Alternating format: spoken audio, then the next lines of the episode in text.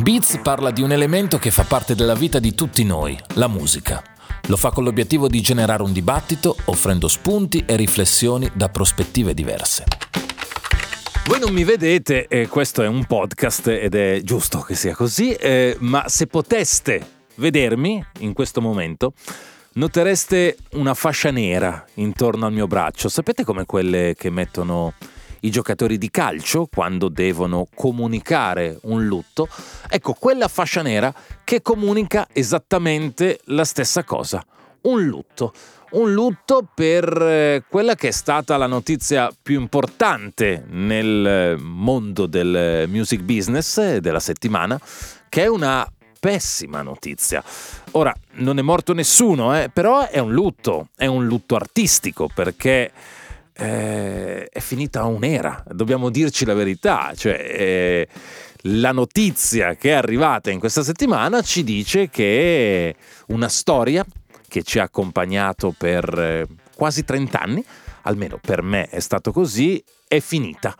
E quindi questo è un lutto artistico, si sono sciolti i Daft Punk.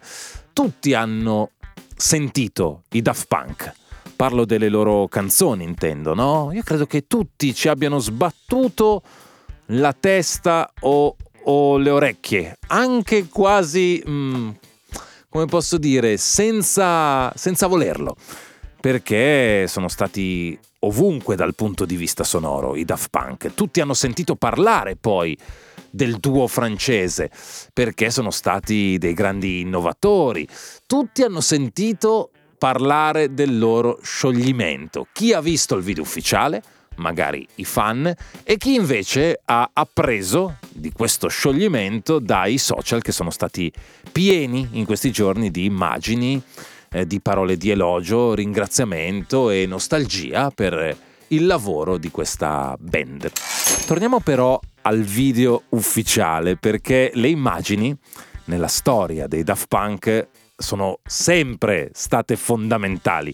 Loro di video, io credo che non ne abbiano mai sbagliato uno, eh, anzi hanno costruito molto della loro popolarità o come direbbero gli americani della loro greatness attraverso i videoclip. Gli show e i videoclip hanno contribuito molto, eh, questo almeno è il mio parere. Comunque loro che appunto non hanno mai sbagliato un videoclip potevano secondo voi sbagliare l'ultimo, quello dell'addio?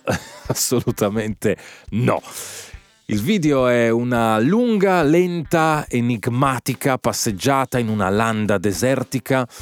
Loro prima sono vicini, poi sono lontani, poi di nuovo vicini e infine sono soli. Il video è tratto da, da quello che è stato il loro film, quello del 2006, si chiama Electroma.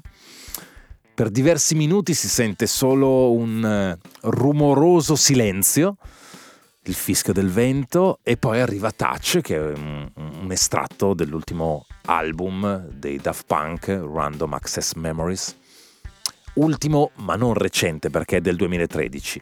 In quel momento lì si percepisce, guardando il video, che stiamo vivendo l'avvicinamento a qualcosa di doloroso, che è poi la comunicazione della loro fine. Anche questa è ovviamente arte, mm, lo è fortemente, è lo show che i Daft Punk hanno sempre, sempre messo in cima ai loro obiettivi. Io prima scherzavo, ma neanche poi troppo sul mio lutto, perché eh, secondo me è così, la realtà è, è una sorta di coltellata collettiva che in tanti hanno subito, non credo di essere l'unico. Prima parlavo dei social, no? patinati dall'oro e dall'argento dei caschi dei Daft Punk, fenomeno anche prontamente accusato da, dai bastian contrari da tastiera, quelli che sono sempre pronti a dire ah vabbè adesso tutti fan dei Daft Punk, non avete mai comprato un loro disco, non avete mai ascoltato la loro musica, ma pur di apparire nel feed di Instagram adesso vi dispiace anche per i Daft Punk. Sicuramente qualcuno avrà postato una foto dei Daft Punk senza aver mai ascoltato una loro canzone? Sì, boh, può essere, però il lutto è reale per chi ama la musica, per chi vive la musica, per chi ha suonato nei club, per chi ha provato per due giorni a stare in uno studio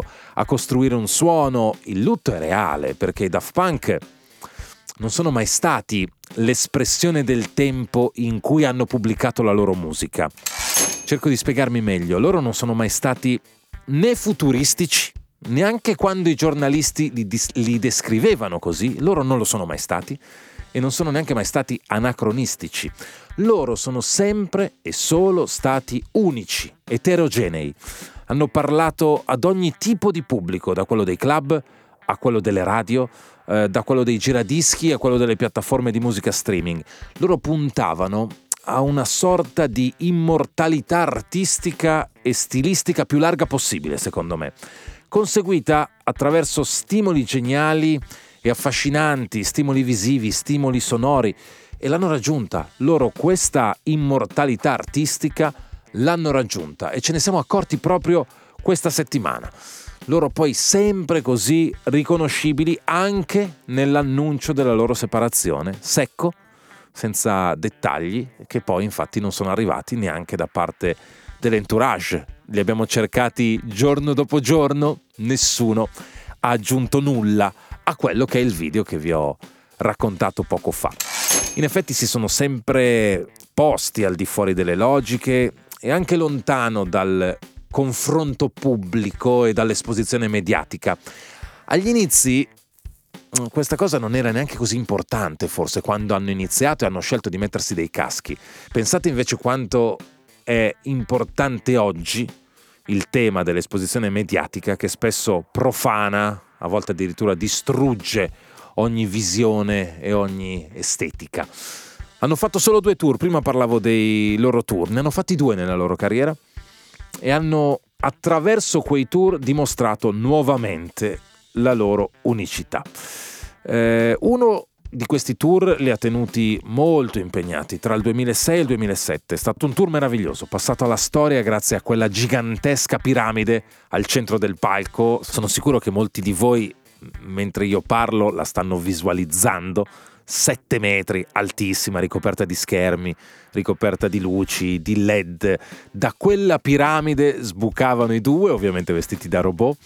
Una scenografia che, ripensandoci oggi ha ridefinito gli standard di tutti gli spettacoli di musica dal vivo, ma non solo quelli di musica dance. All'epoca non c'era nulla di simile ed erano avanti boh, di quasi 5 anni secondo me su tutti gli altri ed erano proprio un'altra cosa. Era il tour dei Daft Punk, non c'entrava niente con gli altri tour. Hanno fatto anche tutto sommato pochi dischi, solo 4 sono i dischi ufficiali, all'interno dei quali hanno tuttavia preso da ogni genere esistente, da ogni epoca vissuta.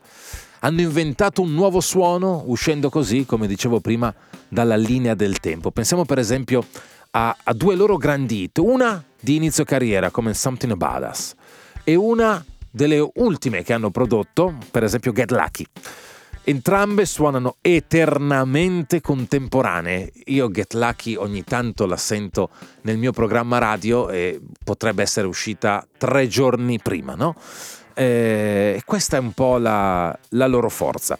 Non è assolutamente cosa da poco, se ci pensate, riuscire a essere eterni da un punto di vista musicale.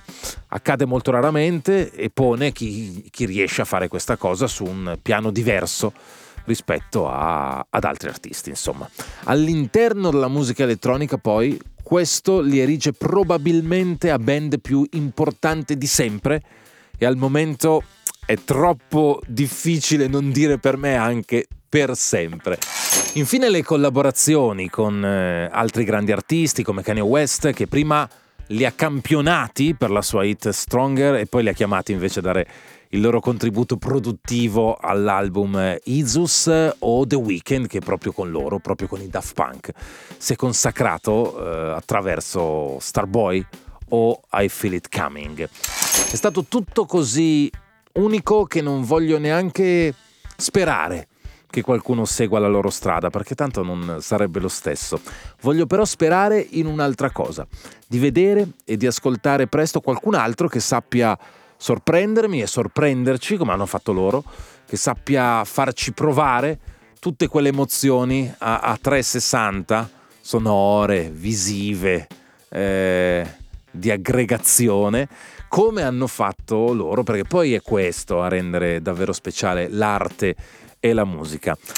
Chiudo dicendo che ho letto molti articoli in questi giorni sui Daft Punk e ho anche letto molti commenti su questo addio alle scene no, del duo francese. Sono tante le teste che sostengono che siano stati dei pionieri, delle icone, eh, dei punti di riferimento, dei maestri. Sicuramente lo sono stati e lo sono. Mi sono chiesto allora quale sia la lezione più importante data da questi due professori col casco. Escludo l'aspetto tecnico perché sono sempre stato per le materie umanistiche.